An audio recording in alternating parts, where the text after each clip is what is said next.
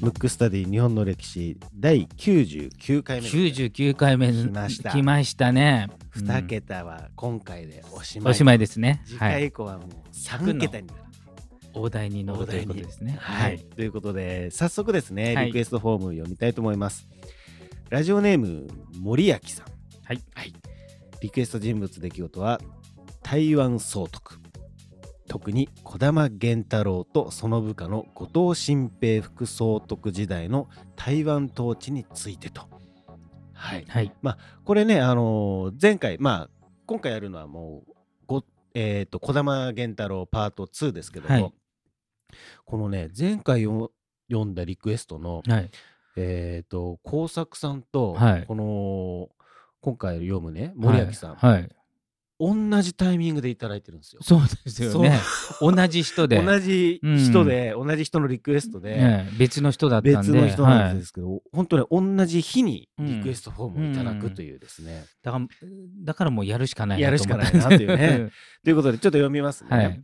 えー現在台湾高雄市在住の森脇と申します。えー駐駐在か駐在中の森脇と申します。はい。駐在生活もほぼ4年となります。台湾は親日国としても有名ですが、日本統治時代をよく言ってくれる年配の方が多いこともその一つの理由です。今も日本統治時代に整備されたインフラが残るこの台湾が日本統治時代にどのような歴史が刻まれたかをぜひお聞きしたいです。乃木さん、児玉さんなどの歴代の優秀な武官が総督して統治を進めて進めたことから、はい。当時の日本政府の台湾統治に対する意気込みも感じますと。なるほど。はい。はい。よろしくお願いしますというちょうどね。ね、前回の流れはい。にもそうですけど、はい。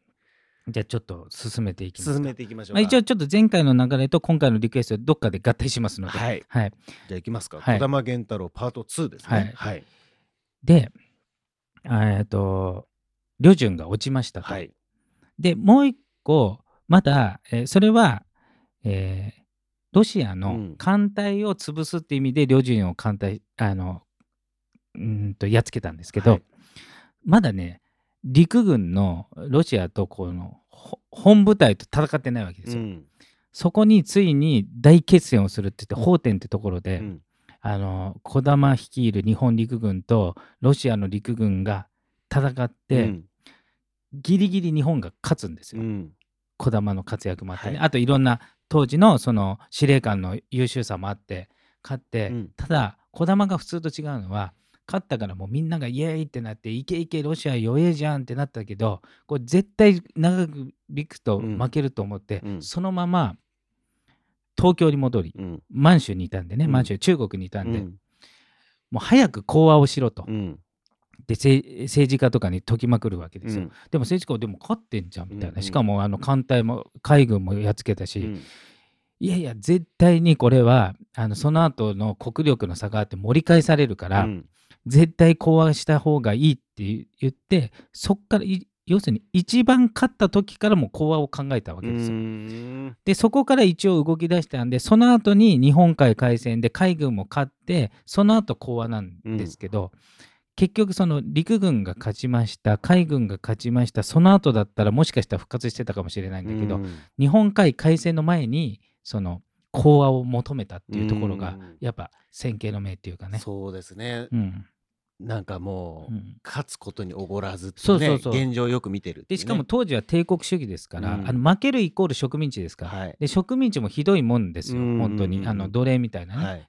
あの当時の中国はアアヘン中毒にさせて、よね。もう廃人同然にさせられてた感じですか。ら、うんうん。そういう危機感もあって今のうちに講和してたらまあ一応勝ちに等しいっていうことになるんで、そういう動きもしたんですよ。ううん。ん。そこであれですよね。スパイとかね。あそうそうそうね。裏方で言うとね。ね。そうそうそうそう、うそれちょっと児玉とは関係ないところですけど、うんうん。そういうことです。全力で、うんうん。うん。なんでどっちかというとあのすごく軍略家で戦いのプロ中のプロですけど、うん。ちゃんと引き時というか、うん。そういうのもわきまえてたと。うん。いや、うん。本当に優秀な、ね、そう超ねあの軍人としては最高に優秀で、うん。でさらにさっきのね台湾総督の話ですけど、はい台湾総督も兼ねてたんですで当時はあの台湾というのは日本の植民地になってたんですね。あのまあ、植民地というかもう日本の領土ですね。うんうん。あの日清戦争によって、うん。台湾は日本の領土っていうこう平和理ではい。分取ったんじゃなくて講和条件で、うん。台湾は日本の領土っていうことになったんで、うん。それになった時にでただその台湾に住んでる人からしたら、うん。今日から急に日本ですよって言われてもちょっと反発するじゃない、はい。だからあの先ほどのリクエストのよううに、ん。あの野木マレスケとか、あの児玉源太郎とかちょっと人格者的なものを総督に送って、うん。だから通常の植民地とは違って、うん。ちゃんとなんつうのかインフラを整備して、うん。その人たちの幸せを考えてるみたいなうんうんことをやったんで、あのそれこそ親日の方が多いんですよ。うん。それの直接的な指示、えー、と実行部隊したのが後藤新う平、んちなみに後藤新平聞いたことあります？あのね名前だけ。ん名前だけ。もうそんなのばっかりですこれねなかなかねめ面面倒というか、うん。名前的に言うと、あの幕末は江藤新平っていうのがいたんですよ。ああはいはいはい。それとは別人ですよ。別人ですね。うん。後藤新平なんで。後藤翔二郎って後藤翔二郎っていうのもいたのよ。うん。だからちょっと紛らわしいわけ全これも部。別人ですね。別人なんだうん。で、後藤新平っていうのは、うん。こいつちょっと異色な人で、うん。もともと医者なんですよ。へえ医者なんだけど、まあ本人はいやいや医者になったって、本当は政治家になりたかった。で、その後、あまりにも優秀なんで、どんどんいろんな人に取り立てられて、うん。まあ、政治家の道行くんですけど、うん。その時に、政治家兼この人ね、都市計画家って言って、新たに都市を作る設計するのがうん。めちゃくちゃうまいんですよ。へえじゃあそれこそあれですね現代で言うとうん。街をこうそうそう街づくり。あちなみに今の東京も、の構想はあの後藤が作りました。あそうなんですね。そうそれぐらいの。だから政治家でありながらうん。そういう、なんていうんですか都市計画家なんで、ううだから大昔のさ、うん。京都だったら、うん。なんか5番の目で、はい。ああいう感じで、うん。まだ何もこうできてないところにこういう街を作ろうっていう、うん。ただあまりにもこの人もちょっと天才型なんで、うん。あの理想がすごいんで、うん計画がすごすぎて予算が間に合わないで大体縮小しちゃうんですけど。だ今で言うとなんかこう空が飛べるようにみたいぐらいな構想しちゃうみたいな感じの人なんですよ。うんそれでいてやっぱりあのなんていうんですかね。あの新しい領土でですから、反発する人もいるしそのまま従う人もいるじゃない。だから一応全部が優しくしすぎるとうん。統治できないんで、うん。反発する人にはちゃんと鎮圧しながら、えー、と生活も豊かにするって両面をやったわけですよ。うんうん。でね一例で言うとね、えー今五千冊かな？うん。ニトベイナゾーっていう、うん。あの人武士道っていう本をね、はい。書いたんですけど、うん。その他にこの人っていろんな、えー、と農業指導とかしてて、うん。この人を読んで、うん。サトウキビとかさつまいもの、うんえーえーそう改良とかうん。普及とか、うん。それを作ったらうん。台湾が発展するんじゃないかとか、うん。そういう一流の人を呼んで農業改革したりとか、うん。そういうことやってたり、うん。うん。あとはもともとは台湾は日清戦争であ日本領になったってことでそれまでは清じゃない。はい。要するに中国にある、うん。で清というのはさ、えー、と前回も言いましたけどアヘン中毒になってるわけです。よ、はいということは台湾もアヘン中毒になってたわけですよ。うんうんそれを一気にやめさせるともう中毒者だから、うん。ダメだから、うん。でもこれは体に害があるっていうことなんで、うん。まずタバコと一緒ですよ。うん。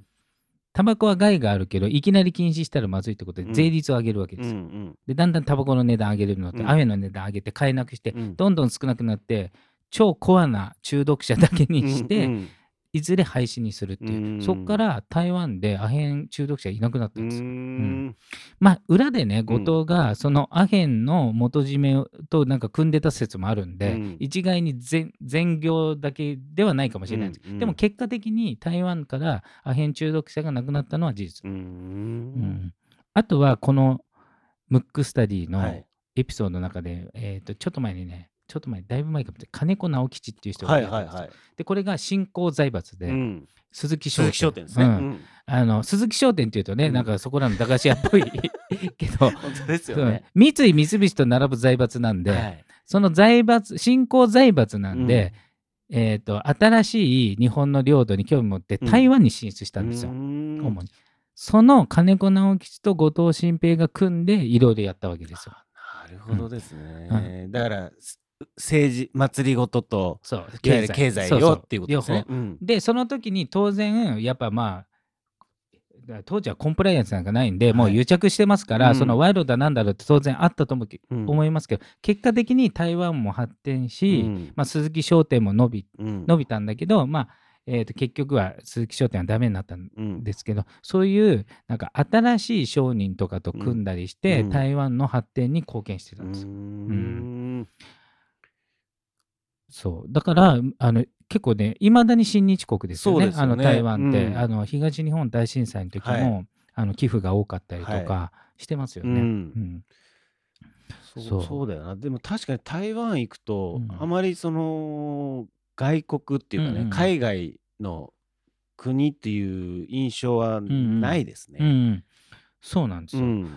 でけあの真の時代の方うがん割とこうやっぱりなんで本土から離れてるんで、はあんまりこう発展なんていうの手かけられなかった。うん。だから、えー、と日本の領土になってインフラ整備されたり、うん。いろいろ庶民の生活がどんどん向上していったっていうことですね。その時に総督が児玉源太郎で、はい。まあ、実質上の民政長官といって、うん。まあ、実質実務やってたのが後藤新平。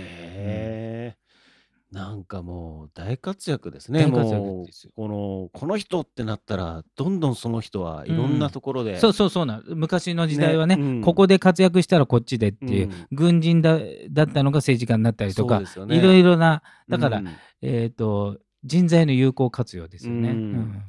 なんか一つのことにずっとっていうよりもね、うん。本当に点点々というかねそうそうそう。だから今もね例えば会社経営してた人うん。が学校の先生になるとか、うん。なんかそういうことやってもらいたいですよね。はい。なんかこういろんなねジャンルでうん。活躍できるように。うん。あとね、うちね面白いところでは後藤新平はねあのボーイスカウトの初代社長そう。そうなんですね。そうそうそうそう。だからちょっとボランティア的じゃない、はい。ああいうのって、うん。ああいうのがやっぱ好きというか、う よくそんなネタを引っ張ってきますね。まあ検索というかね調べればそうそうそうねまあもちろん出てくるとは思いますけども、そうなんですよ。面白いな。あとはねあの日露戦争の後に、あ出てきた満鉄。はい。満州鉄道。満州鉄道のはい。初代総裁も後藤新平。あそうなんですね、そうなんですよ。後藤新平も結構な結構な方方ですね。でちょっと児玉に児玉に源太郎に戻ると、はい。その後日露戦争終わってうん。台湾総督も辞めて、うん。日露戦争終わった直後に、うん。生も公も突き果てたのか、うん。2年後に急死します。あ。だから日露戦争を、うん。日本を、えまあ、勝たせる、はい。勝ちに等しい人、えー、と引き分ーけうん。にするためだけに生まれたぐらい、うん。ちなみに海軍の秋山実之もはい。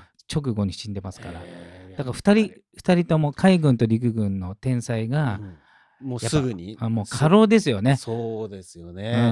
ん、もう自分の命なぎ打って祖国を救うっていうことで。うんいやそ相当なストレス、まあ そりゃそうですようね。ん、しかもそうですよね。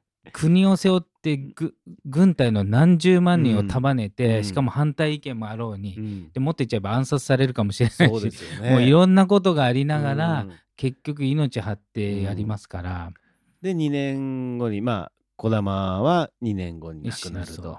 でその後あそそうですね。それで子供が、で実はね後藤新平はその後も結構いろいろ出世しまして、うん。出世というか活躍の場合で結局ね帝信大臣内務大臣外務大臣もやって、でで東京市長もやっててでえっ、と関東大震災あ,、はい。ったじゃないですか。関東大震災でめちゃくちゃな要するに全部がなくなったわけですよ。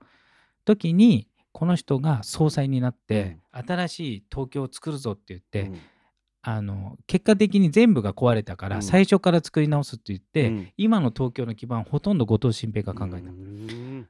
けどだいぶ削られちゃったんですけどね、うんうんうんでそれだ例えば今で言う靖国通りとか、はい。昭和通りとかうん。いろいろ、あの辺全部後藤があの要するにそういう整備の仕方してるんです、うん。いや本当にじゃあと都市計画っていうのかな？そういうのをゼロからか。そうやって、うん。で本当はあの外国みたくん。緑が多い都市にしようとしたの。だからちょっとこの人ロマンがあったわけ、ああなるほど。けどそういうの削られちゃったから 今東京ってそういうのないないし。誰だ削ったのっていうね。そうそうそう、うん。だからこの人はうん。なかなかやっぱ、なんていうのその都市計画うん。も単になんか快適だけじゃなくて、うん。そういうなんていうのか見栄えがいいっていうか、んんん。そういうのまで配慮してたんですうよ。ん。いやなんかあれですね。もし後藤新平がうん構想したものができてたらまたちょっとまた全然違う。全然ね、うん。違ったってことですね。そうそうそう。でその後また東京側のあれで戦争でね、はい。焼けちゃって、うん。その後また作り変えられた部分もあるんで、うん。あとは、えー技術が発展してね、うん。高速道路も2階建てとかになっちゃったりとか、うんうん。ちょっと景観的には全然違うものになったけど、うん。そういうなんかね普通になんていうんですか政治をやるだけじゃなくて、うん。その都市計画のなんていうんですかね快適な都市を作る的な、うん。うんそういう才能もあって、うーん。だからねなかなかの人物なんですよ。ね。うん、それこそねこの人もね、うん。大河とかやってもいいぐらいの幅広いそうですよね。活躍ですね。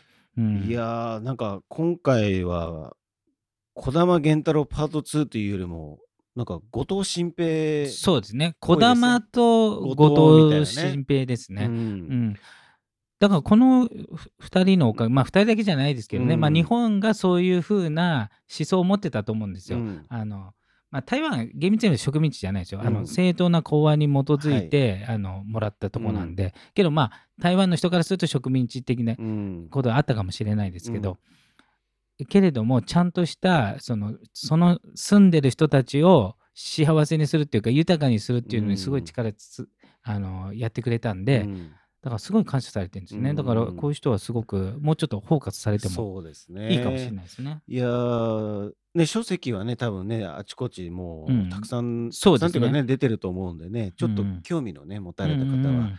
ぜひ児玉源太郎とか後藤新平とか。そうですね。うん。児、玉源太郎はねん。司馬遼太郎うのん「坂の上の雲」でもはい。うメインキャストですから、あそうなんですそう。ねもうやっぱり陸軍のやっぱうん。一番の立役者ですから、うん。うん。どうしてもなんかその本って秋山？あそうですね、うん。あ一応主人公はそれですけど、ね、そうですよね。ん、それだけど。でもうん。そこもでそうあとやっぱ海軍の方がね、うん。最後ドラマチックなんで、うん。ということで今回は、はい。後藤新平のような児玉熊源源太太郎郎パートのような2のような感じですね。タイトル的にはね、はい、えー、児玉源太郎パート2ということですけどもそうですね。はい、ぜひあの興味ある方は、後藤新平の。はいはいし書籍等を読んでいただければなということで、今回のテーマは児玉源太郎パート2でした。